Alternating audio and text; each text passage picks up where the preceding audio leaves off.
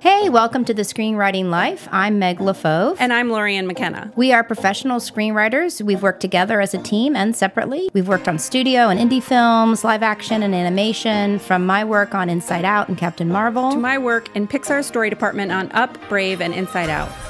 We are here to share our insights on the craft of screenwriting and also the life. How to not only survive the ups and downs, but thrive. We want to help you become the best screenwriter you can be and to reassure you that you are not alone on this journey. Hey, TSL family, just a couple of housekeeping announcements before we dive into the show. Um, the first is that I'm kind of smack dab in the busyness of the festival circuit for Always Lola, so first of all, apologies that this is going up a day late, and I ask for your continued grace as just I'm navigating travel and recording and producing remotely, um, which is something I'm usually not doing. So thanks for your patience. Um, we are going to do our best to be getting the show out weekly and as high quality as possible while I'm kind of slammed, gratefully slammed by all the busyness surrounding my film Always Lola. I'm connected to that. Two very exciting festival announcements dropped this week. One is that we are playing the Boston Film Festival on Saturday, September 24th. The ticket link for that should be up very soon. Um, we're playing in the evening at 9:15 at the Boston Commons. So it's a very exciting screening. The second is the Heartland Film Festival, which is in Indianapolis. So for any of our Midwest listeners, I'd love to have you there. Um, you can follow all of the information you need to know on our website, which is www.alwayslolafilm.com. But I know we have listeners all across the country, and I will be at both of those screenings, and I would love to meet you. So if you're East Coast or Midwest and want to check us out at either Boston or Heartland, I'd love to meet you. You can find info on the website. And without further ado, let's jump into the show. Hey guys, welcome back to the show. So, today we're going to talk about adaptations, um, adapting from existing material. I think most screenwriters have thought about this or done it. So, we're going to talk about both the creative and practical aspects of this. But before we get into that, let's talk about our weeks or what we like to call adventures in screenwriting. Lorien, so good to have you back. How was your How was back. your week? Uh, it was good. Um, I have been uh, very busy and honestly overwhelmed with work and life and all of it. And so I had to work very hard to make my life much smaller. And so um, I just felt too stretched with too many things going on, uh, too many things pulling me. So, first thing I did was get off social media, which changed my brain almost instantly. Was like all of a sudden I I wasn't um, connected to so many other things going on that didn't need me. Like I was putting myself in a position of like, everybody needs me, everyone's counting on me. I have to know what's going on. But once I decided to pull myself off, and I did everything Facebook, LinkedIn, Instagram, Twitter, whatever. Um, just my life felt more real. Like my life, like I was like, oh, this is my real life. And I love so many of the people that I interact with on Facebook, and that's not it it's that um, I just really need to focus on like my husband and my daughter and my work and me and my dog. You know, it was like this revelation. Oh, right, my life, you know, the real life. Um, and uh, I have a lot of projects uh, right now in different stages. And one of them, we are waiting for the green light, which I hope happens Here we are, fingers and toes. Before I leave for Italy at the end of the month. Um, but yeah, but that has been um, kind of a big deal for me to be off Facebook. And and that's not to say I'm off it forever. You know, I did pop on this Sunday and looked at it for 15 minutes, and I was like, eh. You know, I I didn't. It it doesn't have the, I because I get very obsessed. I think I was addicted. You know, so I I have to be very careful because huge time suck for me. Like I can waste hours, which is just not what I need to be doing. But um, my daughter's back in school, which means I do not have my whole family at home with me all the time, which is also really great. I have time to work and focus. And yeah, I mean, that's pretty much what's been going on. It's a lot. It's a lot. I've, I've been in a growth, learning, challenging myself kind of space, trying to get rid of the things that don't add to my life, which is hard to boundaries, look at. man. So much of Yeah. our life now in this modern age is about boundaries and even real for realizing we even need them, don't have them, even on stuff Yeah. we like. You know, Yeah, so I had- so I had to do this thing where I have like identified the things that don't add or things that make me unhappy and take them out. And then I'm like, okay, well, I need to fill that space up now with things that do add and do make me happy, right? I have to do both. So that's what I'm working on right now. Like, what do I want to fill that time with? Um, other, than, other than eating just cookies. work. other than eating cookies and, and but you know uh you know one of the things i've done this is so silly is i have a very complex skincare routine now it gives me great sense of control and power and it it it makes me feel like i'm doing something positive for myself i love I it very silly but I've never had that before. So I've these I decided theorems and trying to do the same thing. And this is not about giving me pleasure or anything, but because it doesn't. But I decided that when my dog, I feed my dog while he eats, I do 10 squats and 10 push-ups. Nice. Because I have to feed yes. the dog every day right? Like my brain yeah. needs something I do every day to even remind me to do it. To, so yeah. You know, that means Lauren, the next time you see me in person, I'm gonna be ripped. No, not really. You but. I'm sure. But the but how this relates to career and yes. screenwriting and all of that is that I realize I uh, need a schedule and I and I if I I have to have the discipline to stick to it. And having my daughter back in school is really helpful. I get up, I take her to school, I come home, I walk the dog, I work out because if I don't work out, I'm kind of messy. So working out really helps. And then I have to sit down and work right away. So that's what not having social media on my computer does is that I can't spend like hours checking on people and responding to people. It's like, no, you got to start working. And if I don't start work right away, if I don't have a project on the deck, then my day gets kind of squirrely. So like this morning I came and I was like, oh, I have to do this. And I wrote some episode ideas for a project I'm working on. And I was like, okay, right. Then that sets that sets me up so that I'm not dreading, I'm not putting off, I'm not anticipating how hard it's going to be. I just sit down and do it. Um, awesome. Because uh, and I'm I'm trying. I've been doing it for two weeks now, and I'm I'm hoping I can maintain that. But I have to have that structure. Just like my daughter loves structure, kids love i have to have structure too um, because then at the end of the day i feel like i've accomplished something and i have accomplished something um, but and that's how i'm getting more work done too that's why taking social media off the table and giving myself some discipline you know i've tried this before we'll see how this goes but i'm working really hard at it. it's good it's really really good jeff how was your week I want to say first, like, thanks for sharing that, Lauren. It's funny. I'm feeling this healthy sense of conviction that I might want to do the same thing. So I'm really glad. I'm really glad that you shared that because I'm like, oh yeah, I do like I waste time, you know, just scrolling and scrolling and scrolling. And it's hard. Part of me thinks, you know, we're both extroverted, Lauren. Well, I don't want to speak for you, but I think you've said that on the show before. It's hard sometimes as an extroverted writer because the job necessitates a lot of alone time. You know, it's you and your characters and you on the page and sometimes I feel like social media creates like a false sense of social life, and that can be a nice way to feel like you're around people. so I totally get it. I've what I've been trying to do, and I'm not patting myself on the back or anything, but I've been trying to have like one coffee a week with someone, and that can be like professional or personal, but it's a way for me to like remember to like be with people just because sometimes that cannot be a thing when you're a writer, which is sometimes tricky. Um, but thank you for sharing that. I feel like I'm excited about the idea of trying to do the same thing. I, you guys are probably sick of hearing it, but I'm still doing the movie. and we had a really, really exciting screening over the weekend. It was actually at the TCL Chinese Theater in Hollywood, which was pretty cool because that's like a pretty famous theater. And, um, you know, I will say, I was speaking to one of my wife's coworkers who was just like really encouraging me. He's like, listen, you're going to go home and think about who you met and what you need to do and how to follow up but like he's like just take a minute and like tell yourself that you're standing in the chinese theater you just watched a movie the packed house and they liked it like that a lot of people won't get to do that so i took a minute and enjoyed it and it was really a wonderful screening but it is funny and i'm hoping this connects to writing because i know i've been talking a lot about the movie. I'm excited to get back to the page but um, there's there's this constant pressure with your career where like when a success happens you feel like you have to leverage it right away or parlay it into the next thing or like what's next? And you know i um, met some great people at the screening and was lucky to have a couple kind of exciting big shot people come and you know shake their hand and they seemed to like it. And of course like immediately after the conversation you're like I have to follow up with them? And like how do i do it elegantly? And like what should the email say? How long should it be? What am i asking for?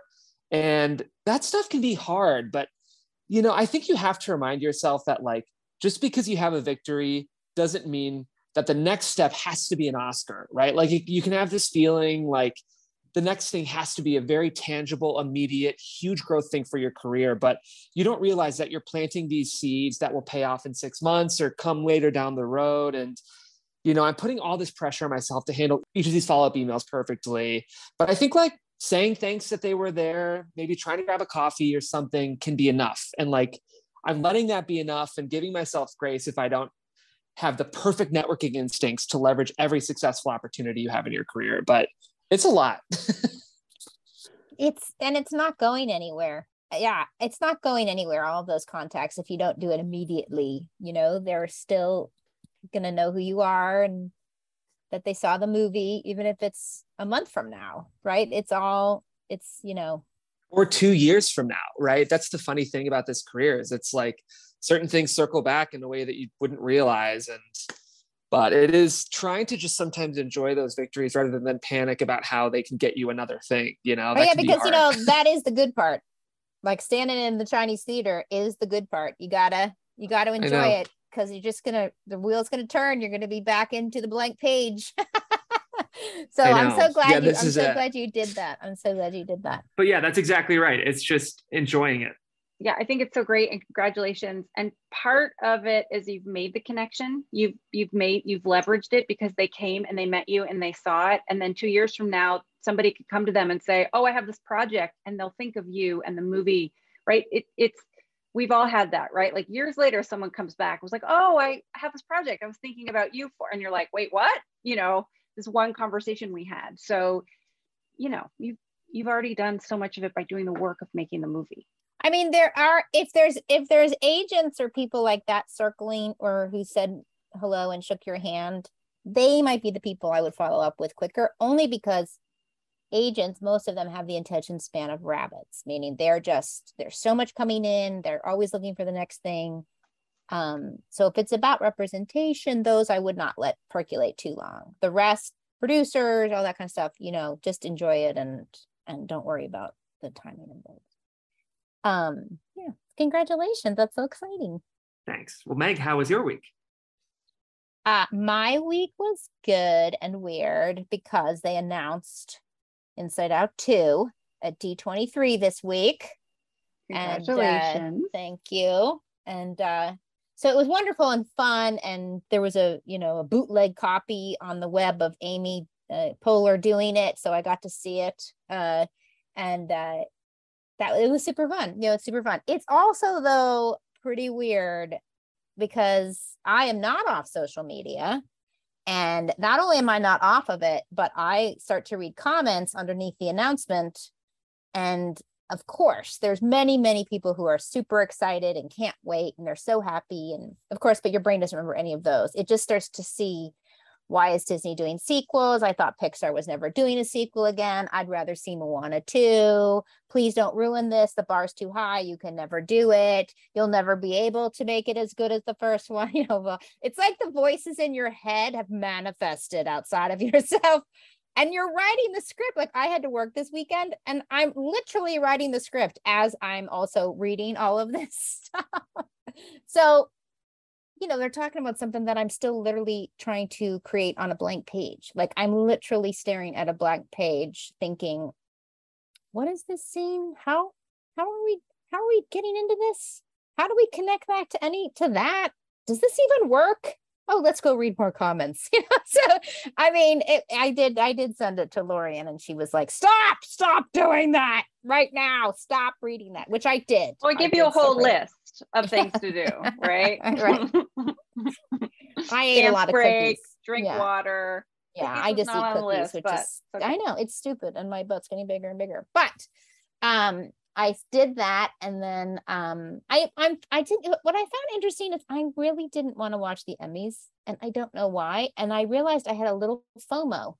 I just you know, my passion projects, both of them are series for television, and I just have not had time to do the work I want to do on them. And my producers are like ready and like it's all set for me to do it. I just have to. And so I just felt a little bit like FOMO, but even more than that, upset at myself for not having, I let myself down by not doing these passion projects. And I just, you know, you're just like, I don't know. So it just, it was interesting to catch myself beating myself up and feeling like, uh, that sounds hard. Let yourself down. But hard. it is life. I mean, life is you have kids. My kid had a medical condition this past week and, you know, stuff happens. And unfortunately, that's why they're called passion projects because sometimes they get pushed to the back. Um, what if you reframe it so that you're like, yes, I had this FOMO and I feel bad, but maybe this is an opportunity to like be inspired an hour a week you can work on it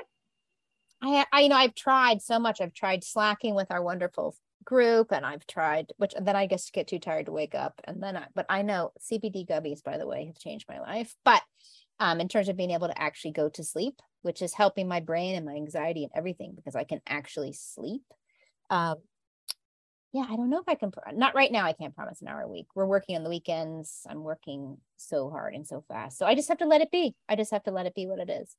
And then the last thing I'll say is that everyone knows my son's in college and um, I get these funny little texts like, my brain is fuzzy. What's happening? I can't think.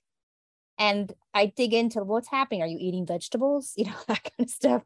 But then it's also, you know, I think going to college is like any artistic endeavor, especially when you're emerging, which is your expectations in your head of not just your projects, but you and your ability as an artist are so there's a gap when you actually start doing it.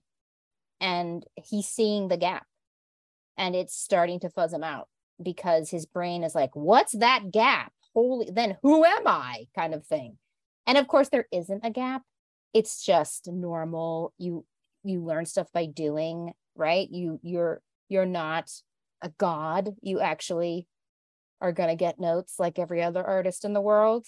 Um so i just think be, doing art is seeing yourself in the art with the notes and that gap between what's in your head and that expectation of yourself and of the work versus what you do. And i was just trying to convince him it's the people this is where most people quit. And what you got to do is you just have to push through the gap. You just have to get over it by doing it write it badly do it and when you get to the other end of this your brain will learn that not only is what you've done more complex more real more human more compelling than what you had in your head because what you had in your head wasn't real and all of the kind of struggle and challenge and dealing with the gap is the vulnerability and the stuff that needs to go into the work. There's a reason it exists and just get through to the other side. Of course, which point he said, or I could go have a beer. And I was like, or you could go have a beer. No, he can't because he's underage. Um, so we just started sending back little emojis about what it looks like to overthink because that's also part of being an artist. But it was just it's it's wonderful to have him out in the world reminding me you know, me reminding him that yes, it's because you're an emerging artist, but also guess what I did this weekend? Saw the gap between what I want this to be and what everybody's expecting it to be and what it's turning out on the page. And you just got to sit there and be like, there it is. There's the gap.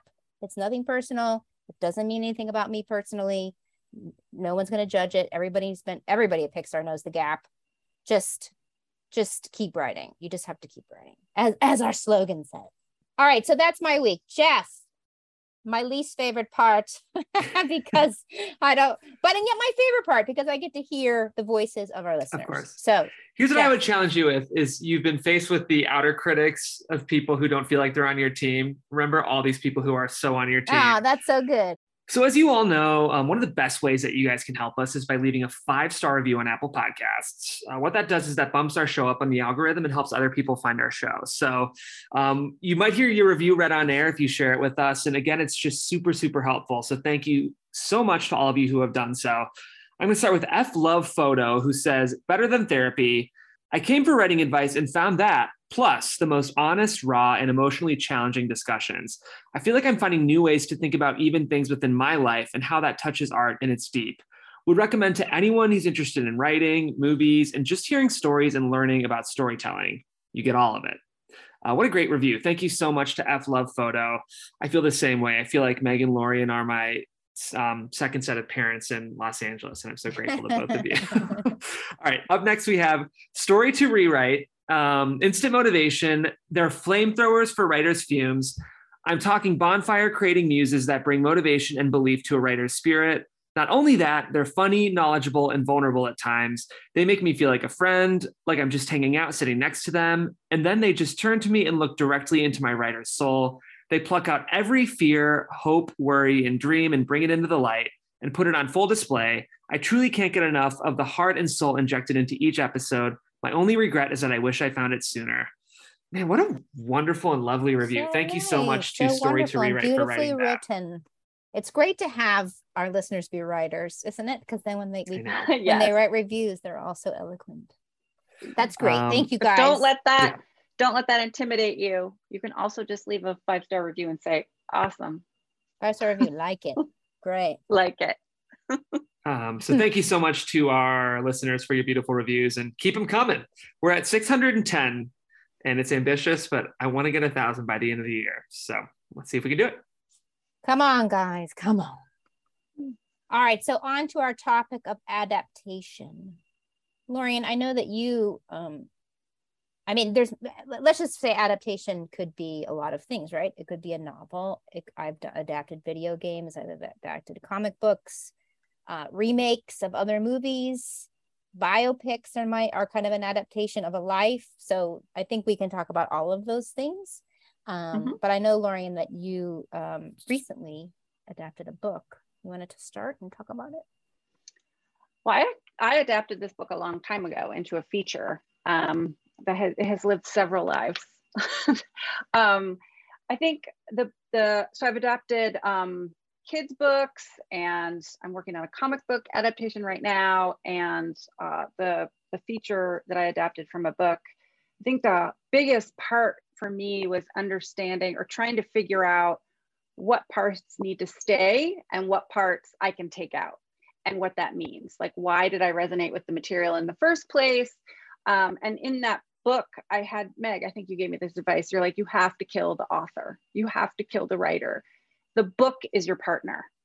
It's like, oh, right, the book is my partner, not the author. Like, I was so worried about changing things in the book in order because a book is a beautiful thing but it's not literally a feature like you can't just take it and the scenes in that order and make it a feature um, especially this book is a first person narrative um, and so trying to find the narrative spine in it i had to make some changes and it was really scary and really hard and there was a lot of crying and and chips but it was very it was a very big lesson for me and i'm glad i learned it the hard way because now i can look at something and be like okay, I'm choosing this IP for a reason because I personally resonate with it. What is the truth of this? I can already see the truth in it, or else it's not worth me, my truth, or else not worth me taking the project on. And then figuring out between me, the IP, the IP holder, if they're involved in the project, the producer, sort of everybody, what the pieces are that can't change, and then what I can change and then having more conversations about well if i change this then this might need some adjust it's a negotiation. It's a constant negotiation but the ip is your partner which is how i like to look at it because i like working with partners. Um, uh, so yeah and the feature came out uh, really well i'm really proud of it. Um, and right now the pro it's a little bit moving forward and it could go anywhere from make it could stop today dead in its tracks or you know i could win an oscar for best adapted screenplay. Anything in those in that spectrum right? Yeah, there we go. but but i think the scariest part and i've talked about this on the show is when uh, my manager sent my script to the, the book author's agent and the author and they read it i was terrified because i had worked so hard to kill the author in my head so that I could do what I needed to do to make it a movie. And then here I was sending it to them. Uh, and I wrote a letter, but it was that was really, really scary. Um, I survived. But you survived and and the author didn't like it? yeah, yeah. It was like, Yeah, great, you have my it's awesome. blessing. Yeah. Like it, it I no mean, notes. It was just, you know, The, the authors who uh are the greatest in terms of even for themselves are kind of understand that they when they give rights away that person now is using almost that as paint to paint a different picture because it's a different it's a different uh, way to communicate and tell story like literally it's fr- from internal to visual to so those are the happiest authors i think who realize that they just have to not get involved. I it's funny i just got um sent a short story in which the author is one of the producers. And it's one of the reasons I passed, not because of anything about this person. I don't know this person. This person might be amazing. But on the list of cons, I was like, that's really going to be hard. That's, it might be great. It might actually, when you got in there, be a bonus. But generally, in a general way, that's an added uh, hard, hard yeah. thing. Like if you're doing a biography and you're really, really close to the person and they're involved, great. And yet at some point you have to start pulling away from that um, and put up the boundary. I mean, so I I think of adaptations like paint. I have to paint a new picture, um, and there is, like you said, in a way, there's a ruthlessness about it. You know, of um, because you love the author so much and you love what they wrote so much. It was so inspiring. You so want to do honor to it but you do also have to be a bit ruthless because now it's going to become yours. And there's a kind of ownership that has to happen about well mm-hmm. there might be multiple thematics in here and you're pulling on this string right? There might be multiple character point of views but you need especially if it's a feature a main character. So you're going to start to combine characters give things to your main character really start really you have to be really really willing to change it um, you know, I worked with a playwright and that was really interesting because she saw a story through dialogue, right? So if you're adapting a play, it's very, very different because film is about the visual medium, it's about behavior.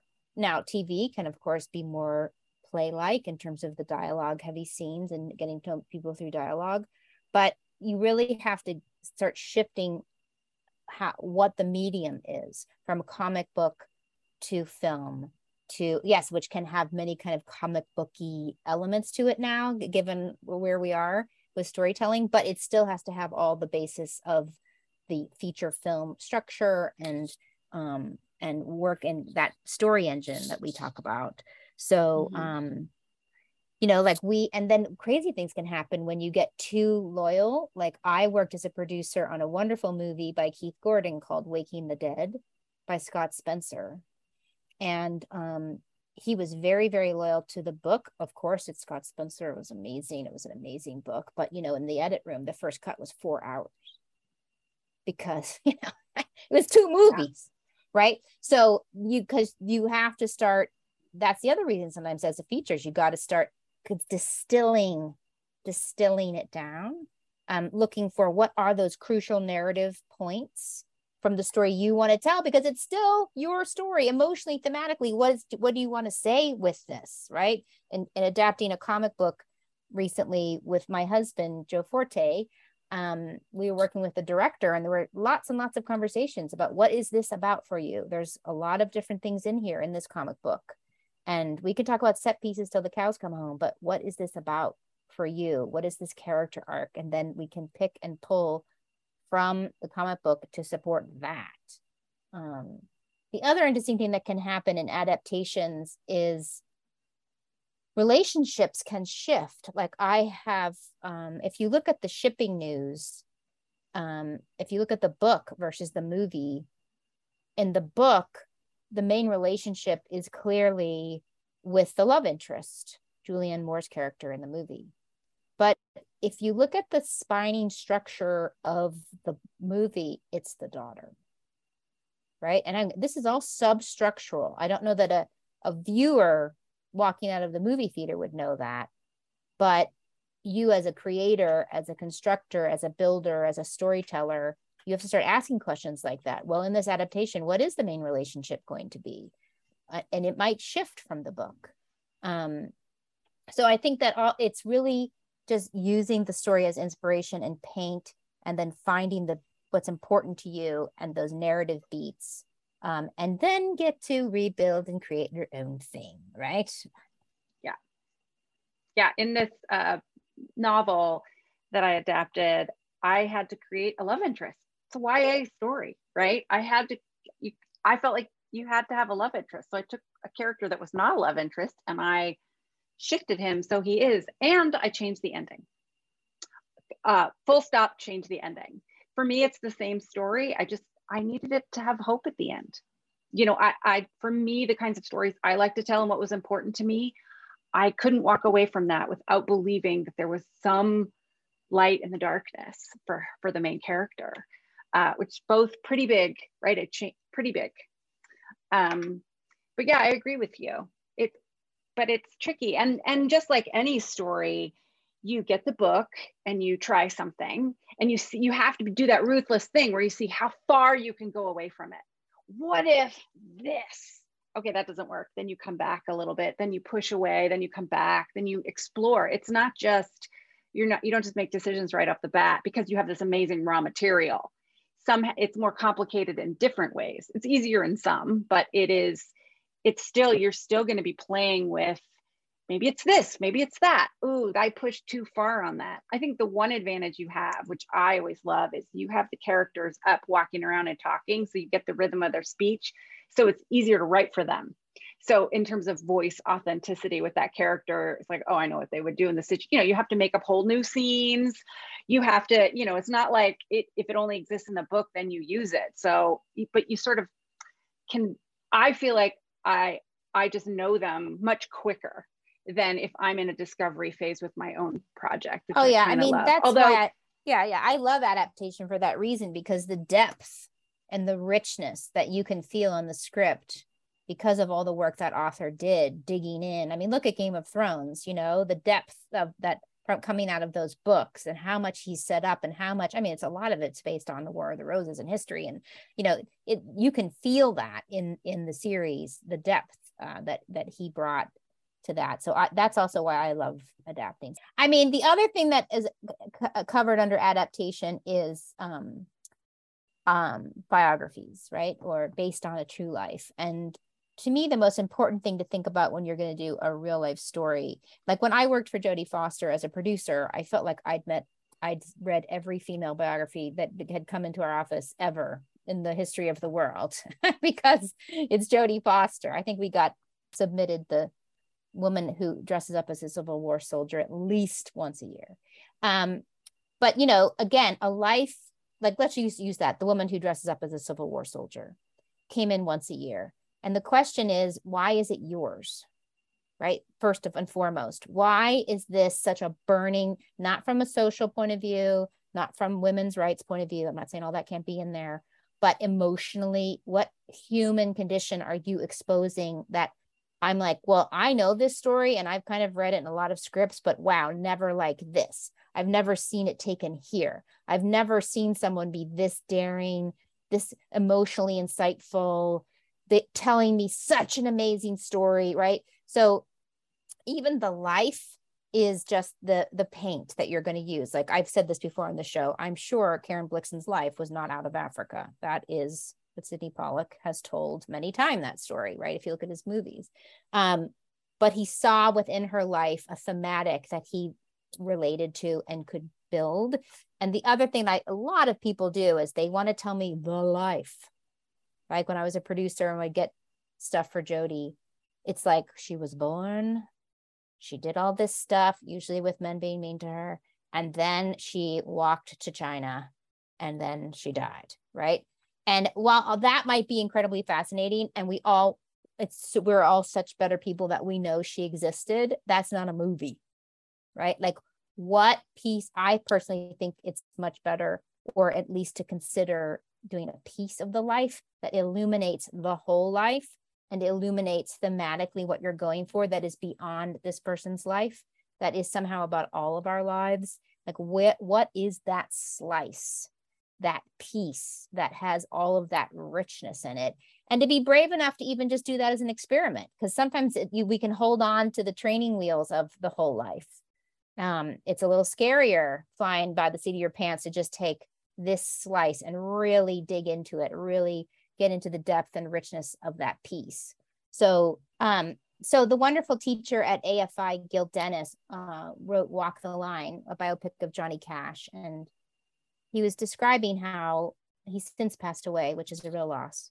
But he was describing to me how he really had trouble find getting in because Johnny Cash was alive and people who are alive want you to tell the story the way they want you to tell it right? They want their myth, their legend, or like what I talked about in my in my uh, week. They want that expectation of them. They want that thing in their head. They don't want to see the gap. right? So uh, get what Gill did is he asked these five questions in order to dig deeper and get past the kind of biopickiness of it and find the thematic. So he asked Johnny Cash what was the time he was the most terrified. And he said when his father beat his mother. And he asked Johnny Cash the saddest moment of his life, which is when he hit his own wife.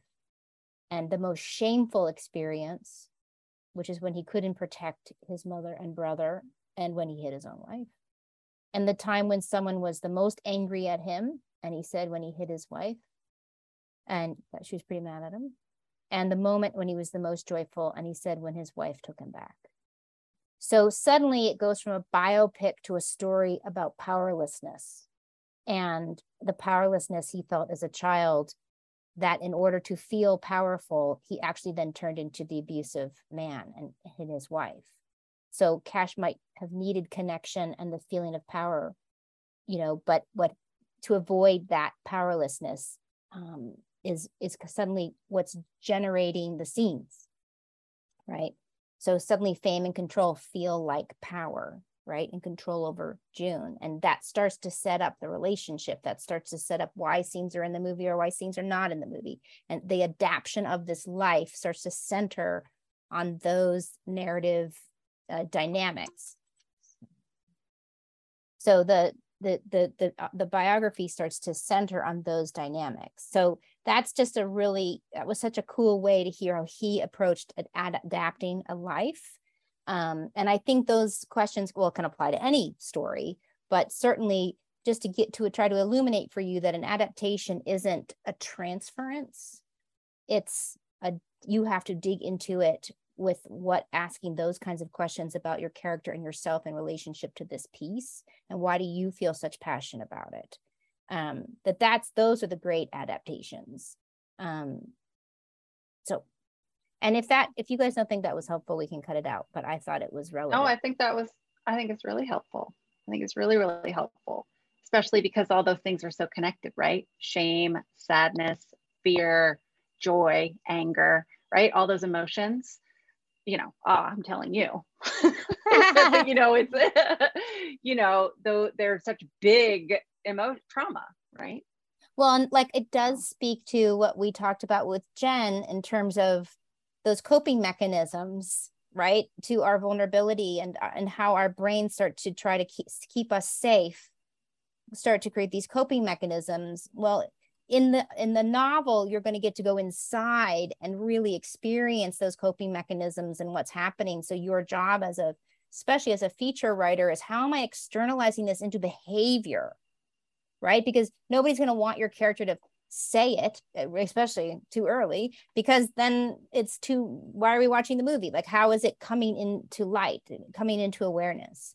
Um, and and we have to meet them through that behavior of that coping mechanism. So it also starts to dovetail. It's all the same work i guess. It's mm-hmm. just you get the inspiration and the and a lot of stuff to work out from the, the, the source material but it is ultimately still the same work uh, we talk about adaptation right you look at ip a movie or a, sorry a book a comic book a song you know something uh, there's also you know if you're hired to rewrite something that's your source material. There are, of course, parameters about what you can and can't change.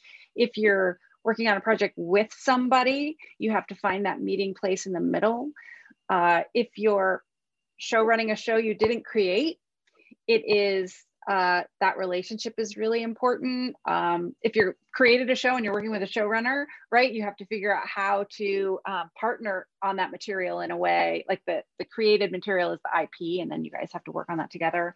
So there's so many different um, ways. It's not an ad. Those things aren't adaptation, but they also require some similar skills, which is understanding what the assignment is, what the parameters are why you're the only one who can tell that story in the way that you can tell it, what sparks with you in that story. Um, so just a lot of the same things. Well, if you're if you're working on an adaptation that has a producer, or if you're lucky enough with a director or even a studio, it suddenly becomes important that you know you're going to be pitching why, especially if they already own it, why you should be the one to adapt this, and it, they are going to want that personal take and your passion and you're gonna you know in today's world you're gonna have to really pitch the version it used to be not in the day but now this is the movie i see and you're gonna have to pitch it right? Um and that's important but you also need to do that because everybody needs to be making the same movie because often this can happen often the producer sees a totally different movie in that book right? So like using yours like Lorien you would be pitching i need hope at the end right well, if the producer saw it as a tragedy and loves that there's no hope, better know that up front, right? Like those are all the questions that have to be asked and digging into your own passion and what you need out of this adaptation and how you see it shaping and the journey before you even take the job because and it doesn't matter because even when you do that you're going to get into the middle of it and realize oh wait you wanted that like it's just like it's that's right. just part of the process right. too but you try to do the best you can but you're going to constantly be rechecking with people in terms of because like i talked about like that gap between what it ex- the expectation and what it is and how it's being written happens in every project but especially in adaptations because everybody involved already has a very clear idea in their personal brain what that expectation is. And your job as the writer is sometimes to be ruthless and say that is a book. And uh, i understand that the author's voice is so beautiful but we can't fall in love with that because that is not the movie is not how it's written. The movie is the story is the narrative. So let's dig into that. That had the spirit of the novel of course and that beautiful writing has to be in it but ultimately i mean i worked on a movie i worked on development as a producer when i was working for jodie and we worked so hard on this adaptation this book we all loved. Um richter was the name of the author and he was lovely. And um finally Jodie, after I don't know how many drafts, was like, you know what I think? I think it's a good book.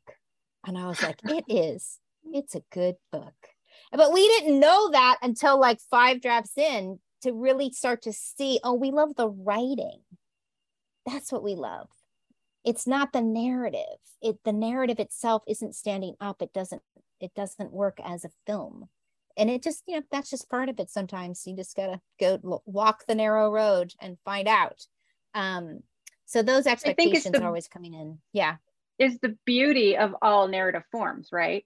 A play a, a play can sort of follow different rules. A book gets to follow different rules. A screenplay has its own set of rules right? So like it's fun it's exciting right? And long form poetry short stories flash fiction like all of it has its really uh, its special place and its own rules. Yeah and the uh, other thing you have to be asking is, is, if you're adapting something that's older be that a remake of a movie or an old book or i don't know whatever you do have to ask why is this modern? Because everybody that would you will interact with when you try to take it to market is going to ask that question what is modern feeling about this? And like let's just say if fleabag was a play her looking at the camera and talking to you felt very modern right? There's tons of stuff that felt modern in fleabag but um you know you, you do have to ask that question what what makes this feel fresh and new? Right? Um in your adaptation of that um, while still keeping the thematics and all the stuff that you love. What what's fun and new and entertaining about it? Um, which I know seems obvious, and yet somehow I forget sometimes as I'm thinking about. I'd love to adapt this. The other thing to be careful with in an adaptation is to overcomplicate it, which I am guilty of, right? Like, oh, I'm really inspired by this material. Here is my take on it and then I just keep adding and adding and adding. And it's not asking for that. And it's just complicating things. So then it's about, okay, how do, and I have to do that. That's part of my process. And then I have to sort of pull out all those things and figure out what the, you know, that simple solution that includes all the complexity I laid out there. Um, but that is because you want to make it, you know, how can I plus it? Or what if it was this? And what if it was this? And then this? And then all of a sudden it's something that is unrecognizable and not and not the assignment, not what you were set out and do. I do the opposite, where I love the subtlety of novels so much. I love the nuance that, you know, I'll put that nuance, you know, that one beautifully nuanced moment where she moved the cup. Except the reader's like, what's happening? Because I didn't build up all the stuff that was inside externally so that everybody knows oh what the cup yeah and i'll have created the backstory of the woman who made the cup and where her family came from and what her belief system is, right? I I've created this whole world of characters with a backstory, and it's like, no, no, actually, just throw the cup on the ground. You know what? The main character threw the cup on the wall. That's the moment, right? Instead of, you know, it's so. Yeah, that, either way. Yeah. And so if you are listening and you want to learn more about how to do this, I suggest you read a book, read the script of that book, and then watch the movie. And there'll be three completely different things.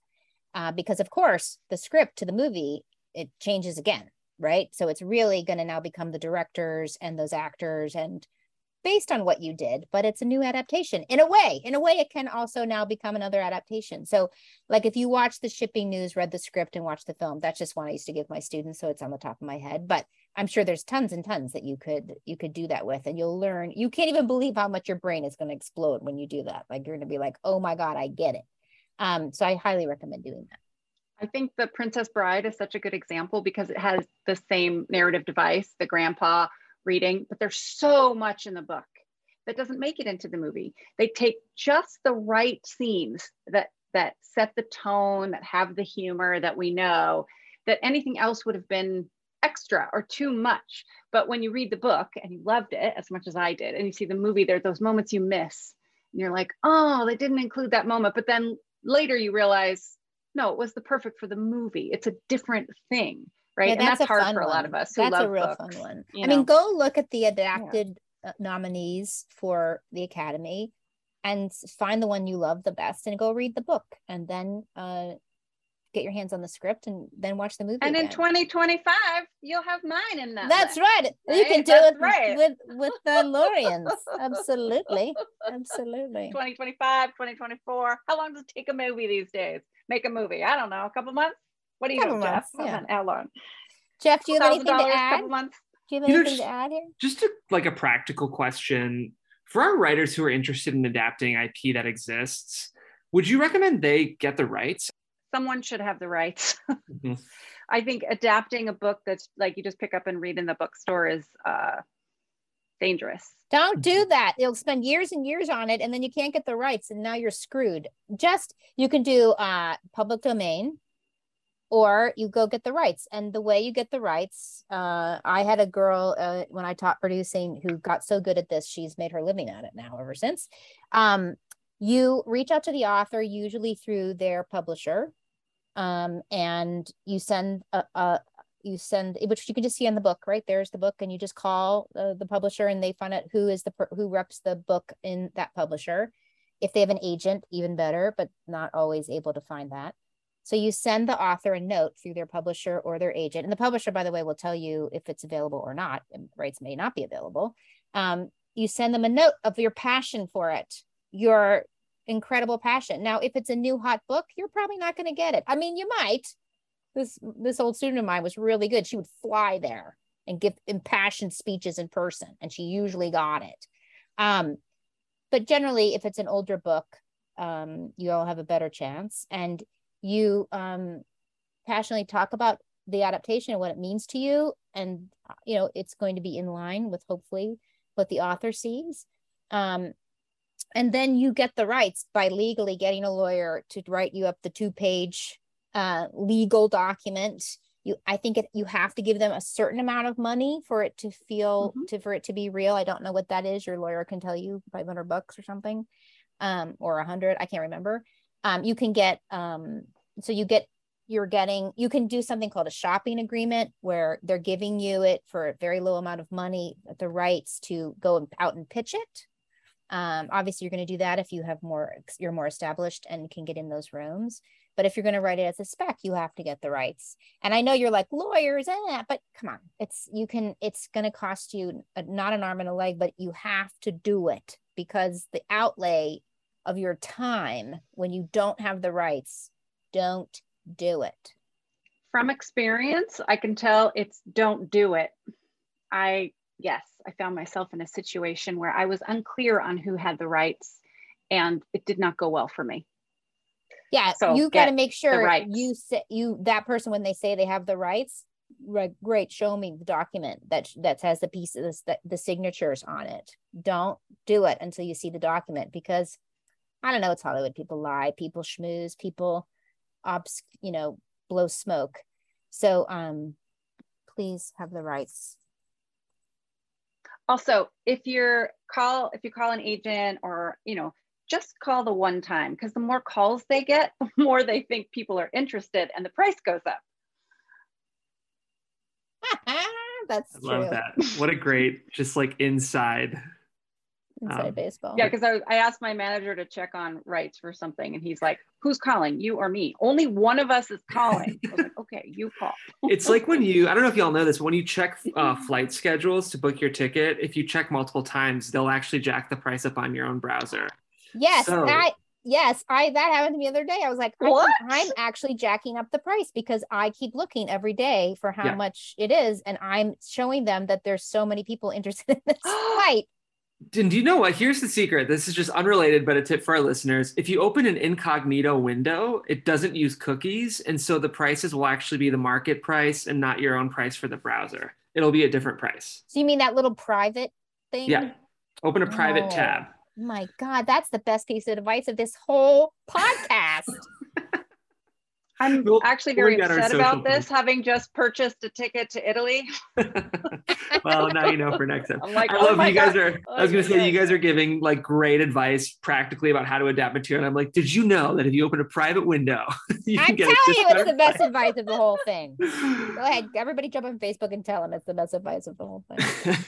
um, Meg, when you mentioned reading a book, reading the script, and watching a movie, I think like it's a cliche answer, but Sorkin has some really interesting adaptations. Obviously, The Social Network took the whole story of Mark Zuckerberg's life and packed it in. It's a very long script, but still into a shorter amount of time. And I think even more astutely, like the adaptation of Steve Jobs that he did, um, where you know he took a 1,000 page biography instead chose to tell Steve Jobs' story through three specific product launches. So he selects three unique days in Steve Jobs' life and how those actually have to do with his relationship with his daughter. So it's like And such there's a the pitch. There's the Yep, pitch there's the right pitch. there. Right? Like, Exactly. so that's this, his this book's a thousand. We're never going to be able to do the whole thing, but here's how I would do it: three product launches, and it's about him and his daughter. Yeah. they're like, So I get it.